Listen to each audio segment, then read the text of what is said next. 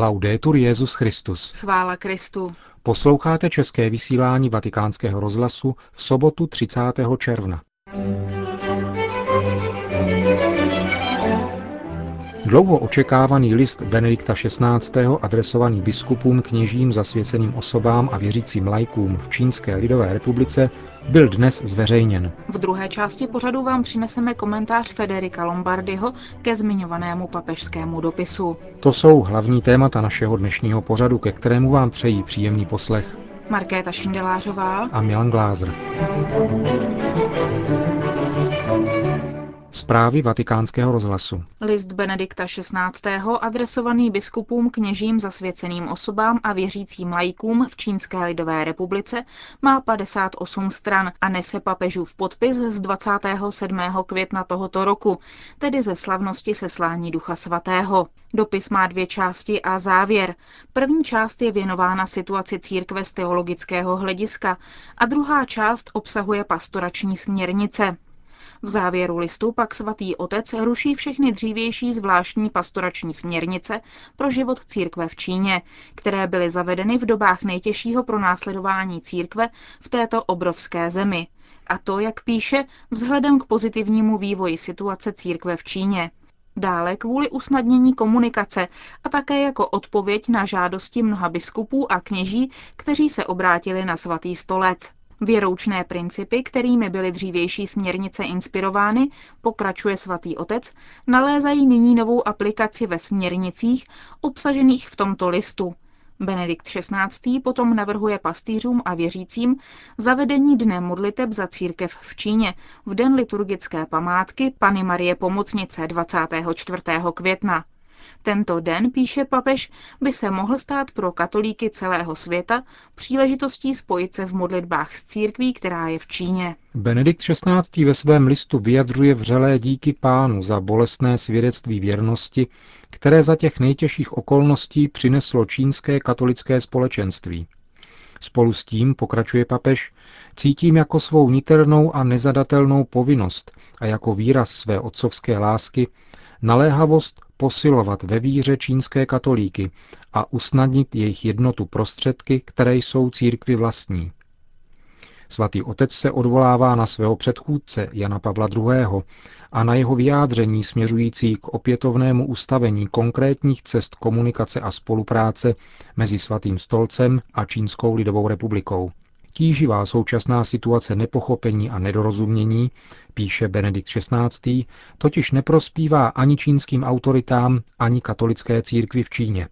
Katolická církev dnes po Číně a jejich politických autoritách nežádá žádná privilegia, nýbrž jedině opětovné navázání dialogu za účelem dosažení vztahů, vzájemného respektu a hlubšího poznání. Čína by měla vědět, píše dále papež, že katolická církev má upřímný úmysl nabídnout znovu pokornou a nezištnou službu v tom, co jí přísluší, k dobru čínských katolíků i všech obyvatel země. Ve své analýze současné situace se svatý otec dále zabývá napětími a rozděleními uvnitř církve a z toho vyplývající potřebou vzájemného odpouštění a smíření.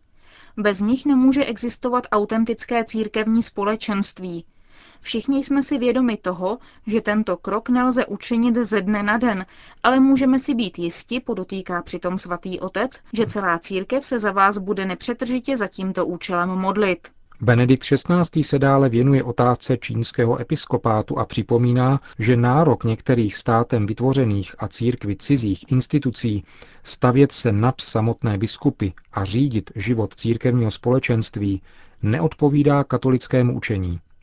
Deklarovaný účel zmíněných institucí, totiž uskutečnit princip nezávislosti a autonomie, samozprávy a demokratického řízení církve, je nesmiřitelný s katolickou vírou. Na druhé straně pak Benedikt XVI. odpovídá na otázku znepokojující nemálo pastýřů i věřících, zda totiž státní souhlas, nezbytný k veřejné činnosti biskupů a kněží, nijak kompromituje společenství s univerzální církví.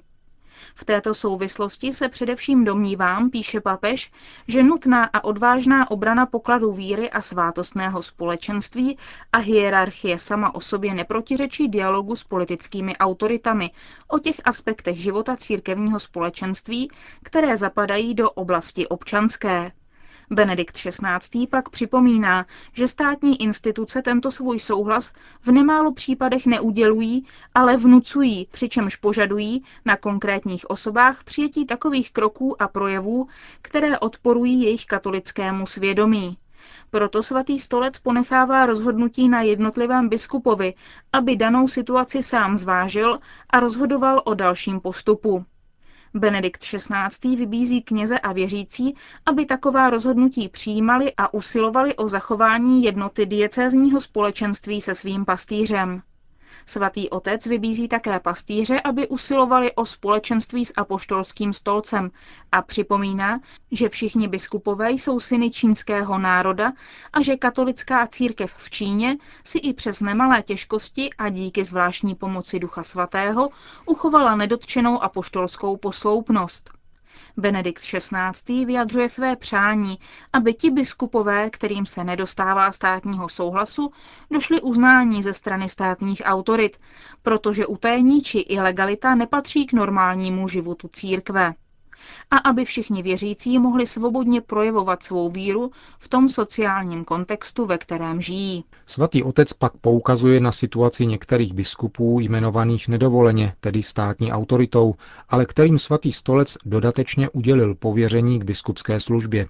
A připomíná, že v několika případech nebyli kněží a věřící dostatečně informováni o papežském jmenování těchto biskupů. Benedikt XVI. vybízí tyto biskupy k větší odvaze směrem k vyjádření svého plného společenství s Petrovým nástupcem. Pokud jde o ty biskupy dosazené státem, kteří nežádali nebo se jim nedostalo ani dodatečného papežského jmenování, je jejich počet velmi omezený a svatý otec o nich prohlašuje, že jsou svěceni platně, byť nedovoleně, a proto také platně udělují svátosti – v této souvislosti pak Benedikt XVI. vyjadřuje své přání, aby i oni usilovali o navázání plného společenství s Petrovým stolcem. Všem věřícím katolíkům pak Benedikt XVI. připomíná, že v případě nedostatku jiné možnosti nemají odmítat svátosti, které udělují tito biskupové a jejich kněží. Petrův nástupce se vyjádřil také k otázce nynějšího tzv. kolegia katolických biskupů Číny, které se skládá pouze z těch biskupů, kteří mají státní souhlas a prohlašuje, že svatý stolec nemůže toto kolegium schválit jako biskupskou konferenci Číny, protože nezahrnuje tzv. ilegální biskupy, papežem jmenované, a naopak zahrnuje ty biskupy, kteří ani dodatečně nebyli papežem jmenováni. Benedikt XVI. končí svůj dopis poukazem na misijní povahu církve, povolané hlásat a dosvědčovat evangelium a vybízí církev v Číně, aby ve svém srdci naslouchala volání svého zakladatele a pána. Nyní, končí papež svůj list, je na vás, učedníci pána v Číně, abyste byli odvážnými apoštoly Kristova království. Jsem si jist, že vaše odpověď bude velká a velkodušná. To byl souhrn listů Benedikta XVI. biskupům, kněžím, řeholníkům a laikům církve v Čínské lidové republice. Další zprávy. Vatikán. Benedikt XVI. se v aule Pavla VI. setkal se 46 arcibiskupy metropolity, kterým včera předal Pália a s jejich příbuznými. V různých jazycích vyzval tyto zástupce církevních provincií z celého světa k prohlubování církevního společenství. Kéž kříže, které arcibiskupové metropolité nesou na svém páliu, připomínají členům různých křesťanských společenství, že svědectví z mrtvých stalému Kristu má být vydáváno ve slovech i v životě se stále větší věrností církvy.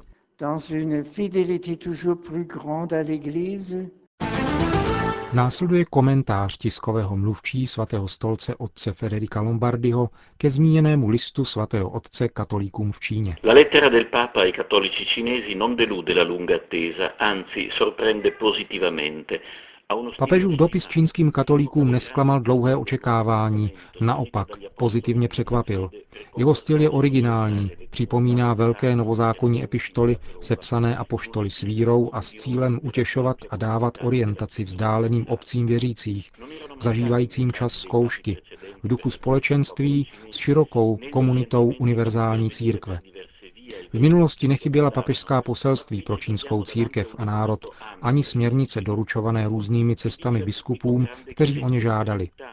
Nyní máme ale před sebou rozsáhlý dokument, mluvící zřetelně a veřejně, který všem jasně a klidně sděluje, co je a čím chce být společenství katolické církve, žijící uprostřed nejlidnatější země světa, kde musí čelit stále ještě obtížné situaci, nedorozuměním a omezením, které mu nedovolují život a růst v plné svobodě.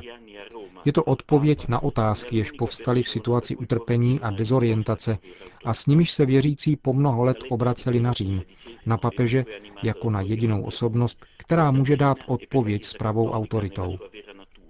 List Benedikta XVI. je tedy veden dvojí láskou k Číně a ke katolické církvi v její pravé přirozenosti, která se ukazuje v tradici a v pravém učení.